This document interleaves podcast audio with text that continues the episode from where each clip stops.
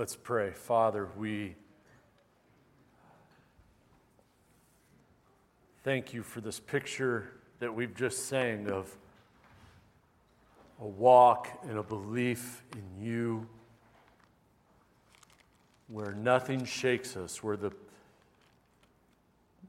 worldliness does not remove us or, or cause our faith to stumble, where fear of tribulation or trial does not buckle our knees, but Lord, we move forward with eyes firmly fixed on you, staying faithful to you and your commands.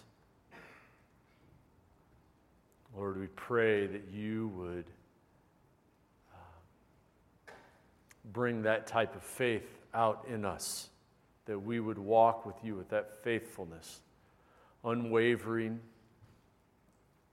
from the temptations of the world, but walking with you and bearing fruit.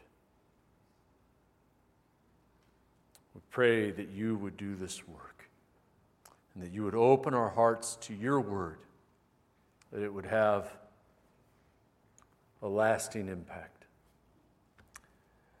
And it's in Jesus' name we pray. Amen. I'm finding that people seem to be a bit more grateful for things than they did a couple years ago. Perhaps you are more grateful than you were two years ago about the availability of toilet paper or um, being grateful to actually be in a crowded room or having genuine crowd noise on TV as opposed to what's been piped in. Or maybe, maybe you find yourselves grateful for things you never thought you'd be grateful for. Do you ever find yourself grateful for failure? I think we ought to be. And I think one of the best times to be grateful for failure is when you're sitting in an airplane. When you're flying, you ought to be grateful for failure. Aren't you glad these guys failed? Next time you're in a crowded plane next to someone that you hope is going to have good hygiene or small elbows or no desire to talk, take time and be grateful for these images. Be grateful that people failed so horribly that eventually we got to a point where you could fly at a few hundred miles an hour, several thousand feet above the earth, and have that be somewhat normal. Had these guys never failed, our progress never would have gotten to the point that it is. Or Thomas Edison, for example, whose famous quote, I have not failed, I've just found 10,000 ways that don't work when making a light bulb. As much as we have benefited from failure in our lives, it's a bit ironic that we are consumed with trying to find 100% success in our own lives on different things. Don't you think? That we, and while 100% may be a bit of an overstatement, think of how fear of failure has kept you from opportunities that would have been really good. Or maybe fear of failure has prevented you from experiencing something that would have been truly spectacular. Or in a worst case scenario, that fear of failure has caused you to back out of an opportunity to speak of the goodness of God and what He has done for you, otherwise known as sharing the gospel. And with that idea of a fear of failure being something that would prevent us from sharing the gospel, I want us to go to Mark 4. And I'm going to start reading in verse 1. We're going to read the first 20 verses here. Again, he, Jesus, began to teach beside the sea, and a very large crowd gathered about him, so that he got into a boat and sat in it on the sea, and the whole crowd was beside the sea and on the land, and he was teaching many things in parables. And in his teaching, he said to them, Listen, behold, a sower went out to sow. And as he sowed, some seed fell along the path and the birds came and devoured it. Other seed fell on the rocky ground where it did not have much soil, and immediately it sprang up, since it had no depth of soil, and when the sun rose, it was scorched. And since it had no root, it withered away. Other seed fell among the thorns, and the thorns grew up and choked it, and it yielded no grain. And other seeds fell on good soil and produced grain, growing up and increasing and yielding thirtyfold, sixtyfold, and a hundredfold. And he said, He who has ear, let him hear.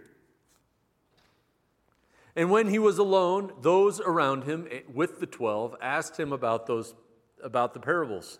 And he said to them, To you has been given the secret of the kingdom of God.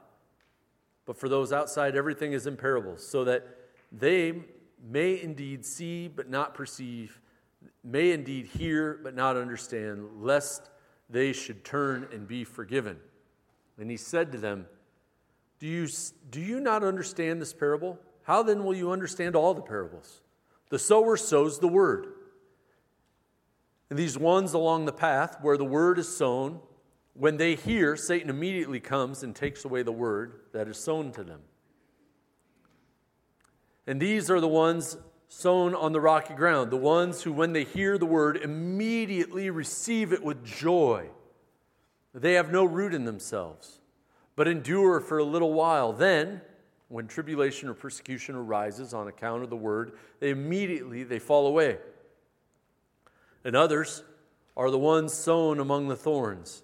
They are those who hear the word, but the cares of the world, the deceitfulness of the riches, the desires for the things to enter and choke the word, and it proves unfruitful.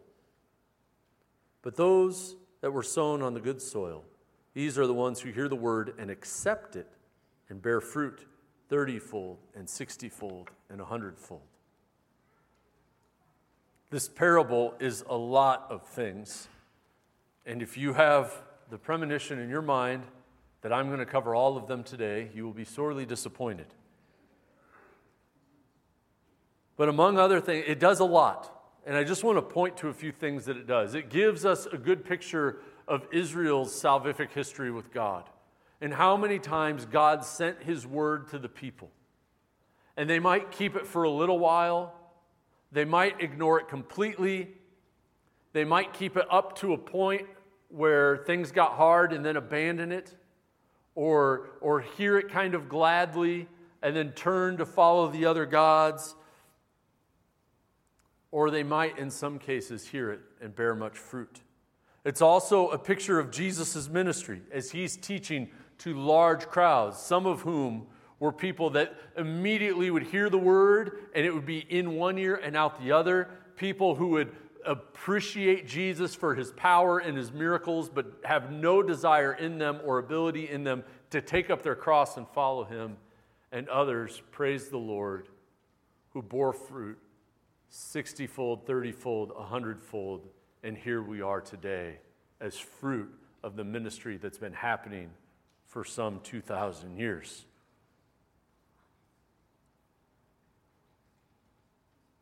It's a picture of what we as believers are called to today. In this parable, the, the seed is the word, and so we are left to assume that the sower, in this case, in the present circumstance, is Jesus himself. And today, as his followers who are tasked to preach the gospel to all creation, it is a picture of what we are called to do. And while not a command explicitly to share the gospel, this parable is very helpful as we think about what happens when the gospel is shared. This parable is helpful in providing not only a succinct picture of Jesus' ministry and his use of parables, as he uses parables to instruct his followers, while at the same time others don't hear it because of the hardness of their hearts. It is not only a picture of that with the parables, but it is helpful in understanding what happens in the human heart when the word of God is heard by the, its human ears. The parable of the sower gives insight to gospel reception and kingdom advance by answering what happens when the gospel is shared. So many times, like we'll, we'll share the gospel with someone, a coworker, a loved one, or we'll be next to someone when they hear or see a very clear depiction of the gospel, and we wonder what's happening in their heart. What are they thinking? And this parable gives us such a great picture of that. And the first thing we see of what happens when the gospel is shared is we see the breadth of how the gospel is shared, that it is broad. I would venture to say that of all the gardeners in this room, and I know there are many, that none of you plant your tomatoes like this sower does. None of you, I, I think most of you who garden in this room have never touched a seed, at least in the last 10 years. You go buy the plant and then stick it in the ground. You buy it already in the good soil. But this sower goes around with his tomato seeds just throwing them. And this is in a setting where there's, it's a rural setting. These are country folk, many of whom were probably in some sort of sustenance farming where they would plant seeds for that year's food and next year's seed. And Jesus is talking about here's a sower, he's just going around throwing it.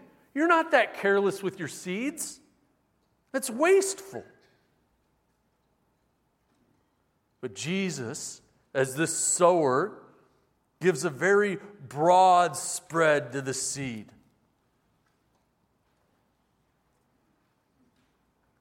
Surely, as a sower, some of this soil would have been prepared. Rocks would have been pulled out, weeds would have been pulled, but there's some parts that are just, for whatever reason, the thistles just love them. There's too many rocks to bother with, and there's the paths you're walking on, and he seems to be throwing the seed everywhere knowing that some of it will result in nothing. The sower is generous and free, a literal scattering of the seed.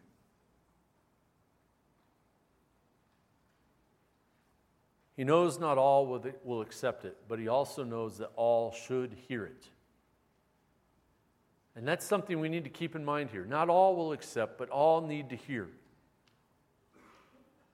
Just because they won't accept it doesn't mean the truth is not essential for them. Doesn't mean there's not a need for that truth. I hope and pray that we are just as broad in our scattering of the gospel as our Savior is. He shared the truth of God's kingdom freely, knowing that not knowing that the truth was needed no matter what the condition of the, of the person's heart was. May we do the same. And so it's broad and it lands on unhealthy soil. It lands on hard soil, it lands on unhealthy soil. All three of these given are types of heart postures that either reject or fail to fully see the value of the gospel. And the first is the path. This is the hardest of hearts, hearts that are set strongly against the Lord. And there are two factors here. First, that Satan snatches it away before the truth in them has a chance to become anything. These are people that Tim Keller himself could witness to these people, and they just wouldn't hear it. So often we think, well, the result, the problem is that I didn't say it well enough. I messed up. When the truth goes out, when God's word goes out, it accomplishes everything it intends to do. It's not your fault. J.C. Ryle says that the word goes out to these people and it has no more effect than water on a stone. The second factor is that the, not just that the ravens are sent, but that the dirt is so hard the seed can't get in anywhere. It just sits on top like it would sit on a sidewalk.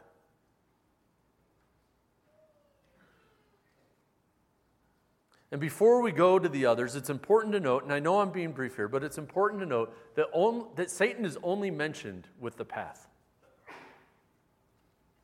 And there are so many times when believers are looking so hard for spiritual warfare that it's behind every bush and in every nook and cranny. And I'm a firm believer that spiritual warfare is real and we, we interact with it as believers on a daily basis, many times in ways we don't even realize. But when we look at the other two types of unhealthy soil, what we are going to see is that it's issues of the flesh and worldly desires. And we cannot discount that, especially when we look at our own selves and how we receive the Word of God and how we interact with the gospel.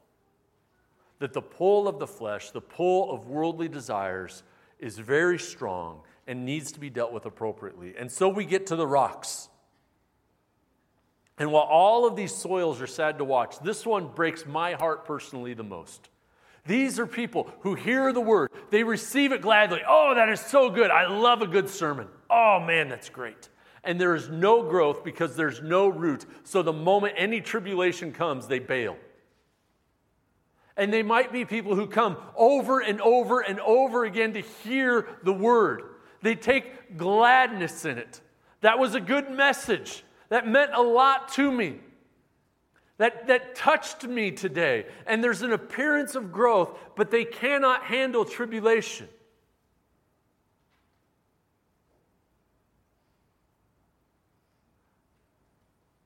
And some of the biggest churches in our country are full of rocky soil. Jesus will make your life so good. Jesus will just complete you with all the warm fuzzies you can imagine. You can have your best life now if you just name and claim all the promises. And they mention nothing of us sharing in the sufferings of Christ. They mention nothing of the danger of sin. They mention nothing of Christ being glorified and us being blessed as we are persecuted for his name's sake.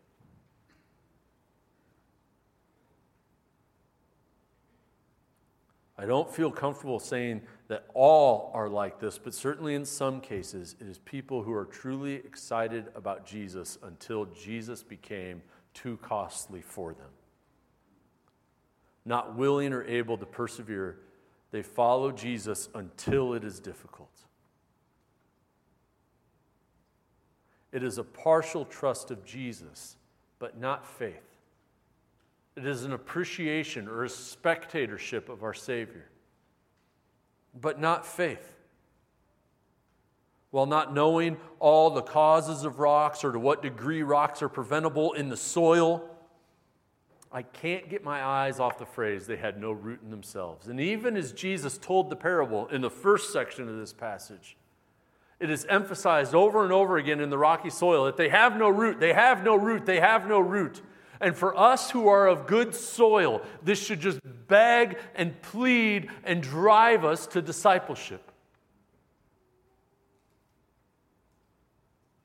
That we would be helping each other get rid of places where rocks would drive us away from Christ at the moment of tribulation.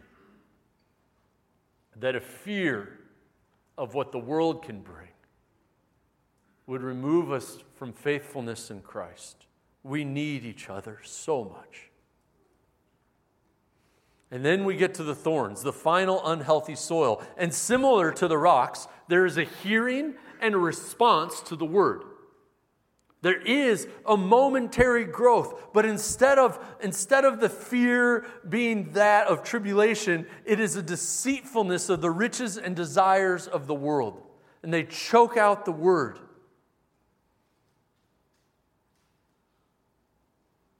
There are many who would come to Christ except for what they would have to give up to follow him. They're worried they will miss out on wealth and approval and pleasure and acceptance and success and more.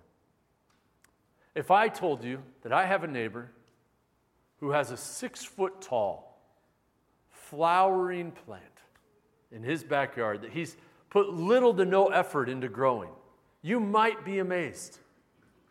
If I told you he has a musk thistle, you would share in my displeasure. For anyone, I don't put a ton of effort into my lawn, but for anyone who puts any level of effort into their lawn, there's a point every spring where you get really frustrated because you're waiting for your grass to grow up and, and there's what we'll call biodiversity in your yard. and the things other than grass grow really well, really quickly. Here's, this is a great picture in weeds of the deceitfulness of the riches of the world. It's flashy, it grows quickly, sometimes it has bright colors, and it is worth nothing in the end. And so many times we're like, we're the grass wishing we were the dandelion. I got mowed yesterday and he's two feet tall already. Look at the flowers. Look how many friends he has. And it looks like success, and it looks like pleasure, and it looks like beauty, but it is worthless. Finally, we get to the good soil. This is the good stuff. This is what we celebrate. This is the fruit of a changed heart. The seed lands, and what looked like just dirt has become a bountiful crop, producing more and more and more of the wheat, more and more and more of the good stuff. It's an acceptance and belief. The others hear, but the good soil accepts it. This is true. This is what Jesus is talking about. You have received the secret of the kingdom of God. Then later we'll see that uh, one of the other quiet conversations that Jesus has with them that, that you have received the truth that Jesus is the Christ. That, that the kingdom of God is greater than anything this world has to offer. That Jesus is worthy. That my life can be made new that my sins can be forgiven, that I can grow, that I can be a new creation, that I can have freedom from condemnation. They receive the truth. They know that works do not equate salvation, that they do not earn salvation. They know that if a person believes that God is the creator, that sin is an eternal problem, and Jesus is the solution to that sin, they know that Jesus left his throne to come and die, was resurrected, and through repentance of sin, they can not only be forgiven, but have a, become the dwelling place of the Holy Spirit, have their lives changed to much greater and deeper degree than any other belief or self help could ever produce. And we need to point out the varying levels of fruitfulness. There's no distinguishing point of the hundredfold is clearly better than the thirtyfold. The point is that you become fruitful. Whether it's 30 or 60 or 100, that you become fruitful. And the emphasis is on the fruitfulness and to rejoice in your fruit, the fruit of repentance, the fruit of the Spirit of love, joy, peace, patience, kindness, goodness, faithfulness, gentleness, and self control. That this would be fruit of your life, that there would be fruit of righteousness, and especially that there would be fruit of reproducing disciples. if you're a parent, that the desire of your heart as a parent would be that your child would bear the fruit of the gospel. That you would have the pleasure of seeing your child trust Jesus as their Lord and Savior. That you, as a neighbor, would have the opportunity to share the gospel with your neighbors and with your friends and your coworkers. That through the giving of your tithes, that Jesus would reproduce that into new churches and scripture in languages that it hasn't yet been translated into. That every tribe, tongue, and nation would one day be gathered around the throne, praising the name of Jesus together in unison. The sower is successful, listen to this. As we think about, like, I need a 100% success rate, everyone I witness to should get saved. The sower is successful when the seed hits the ground. Did you hear that? The sower is successful when the seed hits the ground. In terms of success, as we often measure it, this sower's batting 250. About average, not great. Failing 75% of the time will get you a great career in the major leagues. Why don't we view it that way as we seek to spread the seed of the gospel? Oh, I screwed up. They didn't accept Christ. No, you're normal. You're like Jesus. Not everyone he told about the kingdom of God entered the kingdom of God. He's talking to the crowd saying, Hey, most of you are on a pretty wide road leading to destruction, but a few of you are on the narrow path leading to life.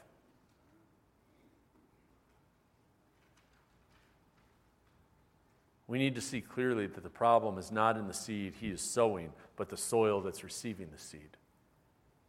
Our job is to scatter the seed. So that's, that's a brief picture of what, is hap- what happens when the seed is shared. So, what happens when the gospel is heard?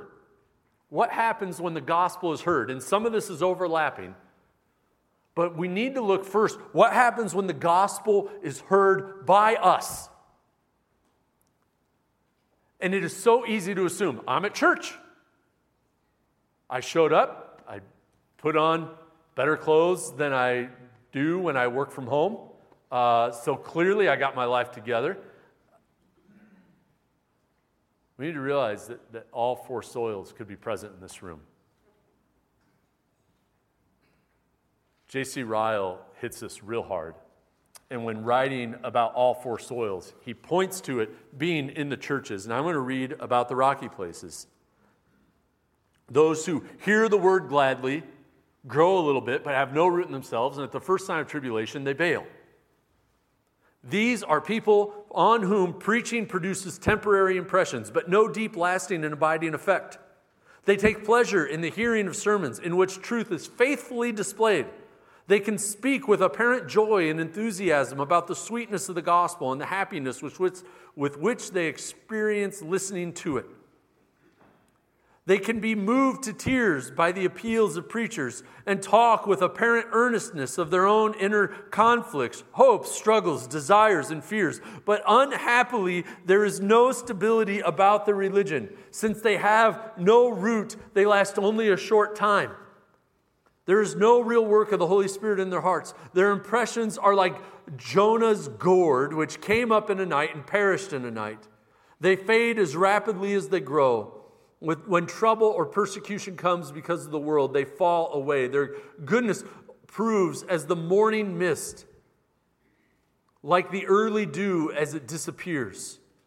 Their religion is no more life than it is cut flower. It has no root and soon withers away. There are many in every congregation which hears the gospel who are just this state of soul. They are not, care, they, they are not careless and inattentive hearers like many around them, they are, and are therefore tempted to think well of their own condition. They feel the pleasure of preaching to which they listen and, are there, and therefore flatter themselves that they must have grace in their hearts, and yet they are thoroughly deceived. Old things have not passed away. There is no real work of conversion in their inner being. With, their, with all their feelings and affections and joys and hopes and desires, they are actually on the high road to destruction. May we take very close care of our own hearts. May we be very careful to weed out the temptations of the world and the pleasures of the flesh. May we be alarmed at the easiness with which we set the Bible on a shelf for a week or a month at a time.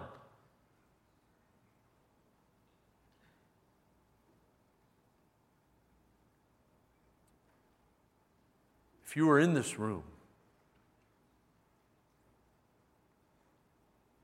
you are watching online, if wherever you are, take stock. Evaluate your heart. Have you been doing the same roundabout in your faith for a very long time? I remember years ago at a previous ministry talking to a gentleman and his wife about membership at our church and hearing their testimonies. And they had kids in the youth group by all appearances, they had been walking with Christ forever. This guy grew up in a good church with parents who loved the Lord. And he was, he was in his 40s. And I said, Well, tell me your testimony. He goes, I came to Christ five years ago. A man in his 40s, growing up in a family that believed in the Lord, in a church that preached the gospel. And so I just said, Well, tell me about that. He goes, Yeah, I, I realized that I had never repented of my sin, and I came to Christ five years ago. And I said, What happens when you tell people in the community about that? He goes, They don't believe me. They all tell me I've been saved a long time, but I know I've been saved for five years. And I asked his wife, What, what difference have you seen in the last five years? And it was like she just started reading the fruit of the Spirit. If you constantly find yourself attracted to church and you're not repenting of your sin, you could be in the rocks or in the thorns. If you find yourself kind of drawn to Christ and Christian community, and there are just hard stops on what you'll do for Christ, then you are in the thorns and the rocks. He is either Lord of your life or a stranger. There's no middle ground.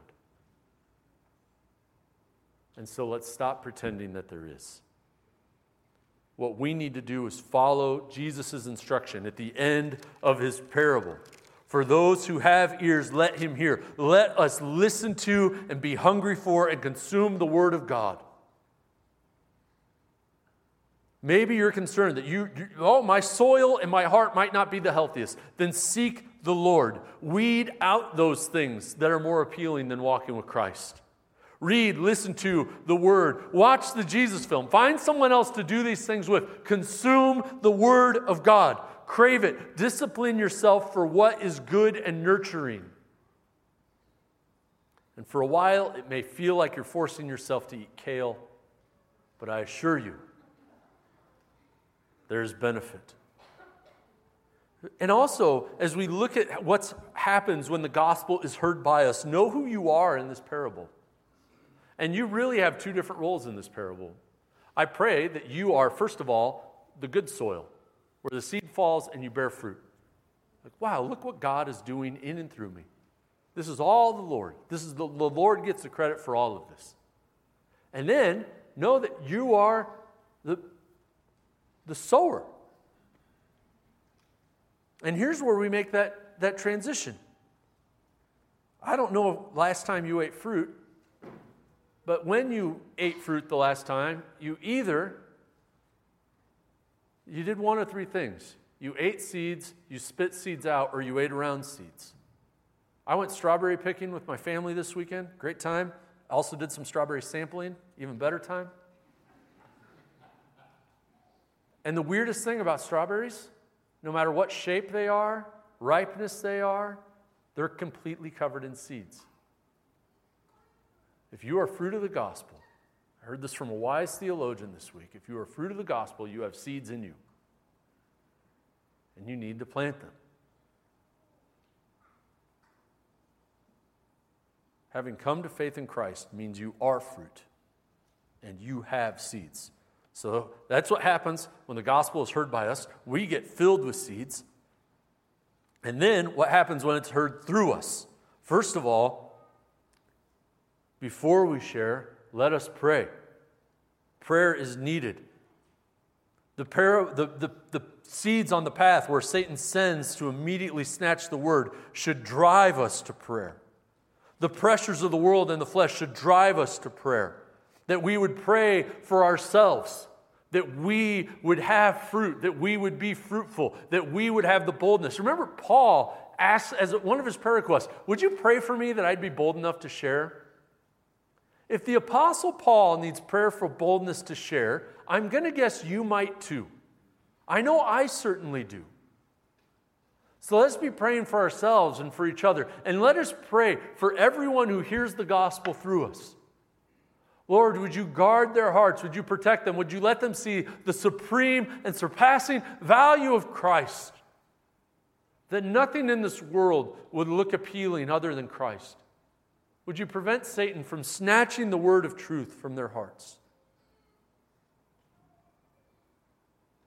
So when the gospel goes through us, it should be saturated in prayer and it ought to be broad. How many times have we withheld, and I, am very much including myself in this, have we withheld sharing the gospel from someone because there's no chance they'd believe? They're not, they're not going to believe. Aren't you glad Jesus didn't do that? Just imagine how many fewer Christians there'd be in the world if we only shared with those we were confident would believe. I'm just going to give a little plug. This October, there's going to be a Will Graham celebration. It's going to look a lot like what his grandpa Billy Graham used to do. It's going to be over the first weekend in October. There's going to have a ton of free concerts, great bands coming in. Will Graham will share the gospel, each of them, some geared at kids, some geared at students, some geared at just kind of open to everyone. Take a friend and be praying now for who you're going to take. Take a friend, let them hear the gospel, and then go grab something to eat afterwards and talk to them about it. Let, let a lot of the heavy lifting be done, but then be faithful in following up and helping them understand the gospel. This ought to be broad.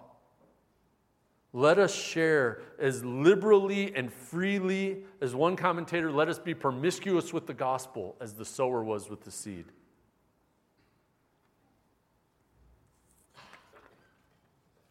Let us redefine success. That we would count ourselves as successful not just when a seed lands on good soil, but when a seed is shared. I don't know how many of you picked up that little red book on evangelism we had out when we went through Jonah a few months ago. But he shares a story at the end of it, Mac Jones does, about he had a, a Muslim taxi driver in New York. And the taxi driver started talking about how God created everything, and, and he's trying to find a way to share the gospel with him. And he, he feels himself kind of messing up and missing opportunities. And finally, at the end, because uh, the Muslim said, Oh, we're, we're the same, except for Jesus. And he goes, and then Mac at the end, as he's getting his stuff out of the cab and paying the cabbie, he goes, Look, I, we're, we're not really the same. Because as you said, your God keeps a record of wrongs, and you have to hope your record of rights cancels out your record of wrongs. But through Jesus, my record of wrongs has been erased. We're not the same. And they, they had a very pleasant farewell, and the cab driver drove off. And he realized, yeah, boy, I maybe, maybe I could have done it better. Maybe I could have demanded a response. But he heard the truth. The truth was put on the soil of his heart. And that's a success. And finally, as we think of it going through us, let us not discount the sovereignty of God. That cabbie's driver, that cab driver's name was Abraham. And only God knows what has happened on, on his heart through that seed of truth as you share, the pressure is not on you.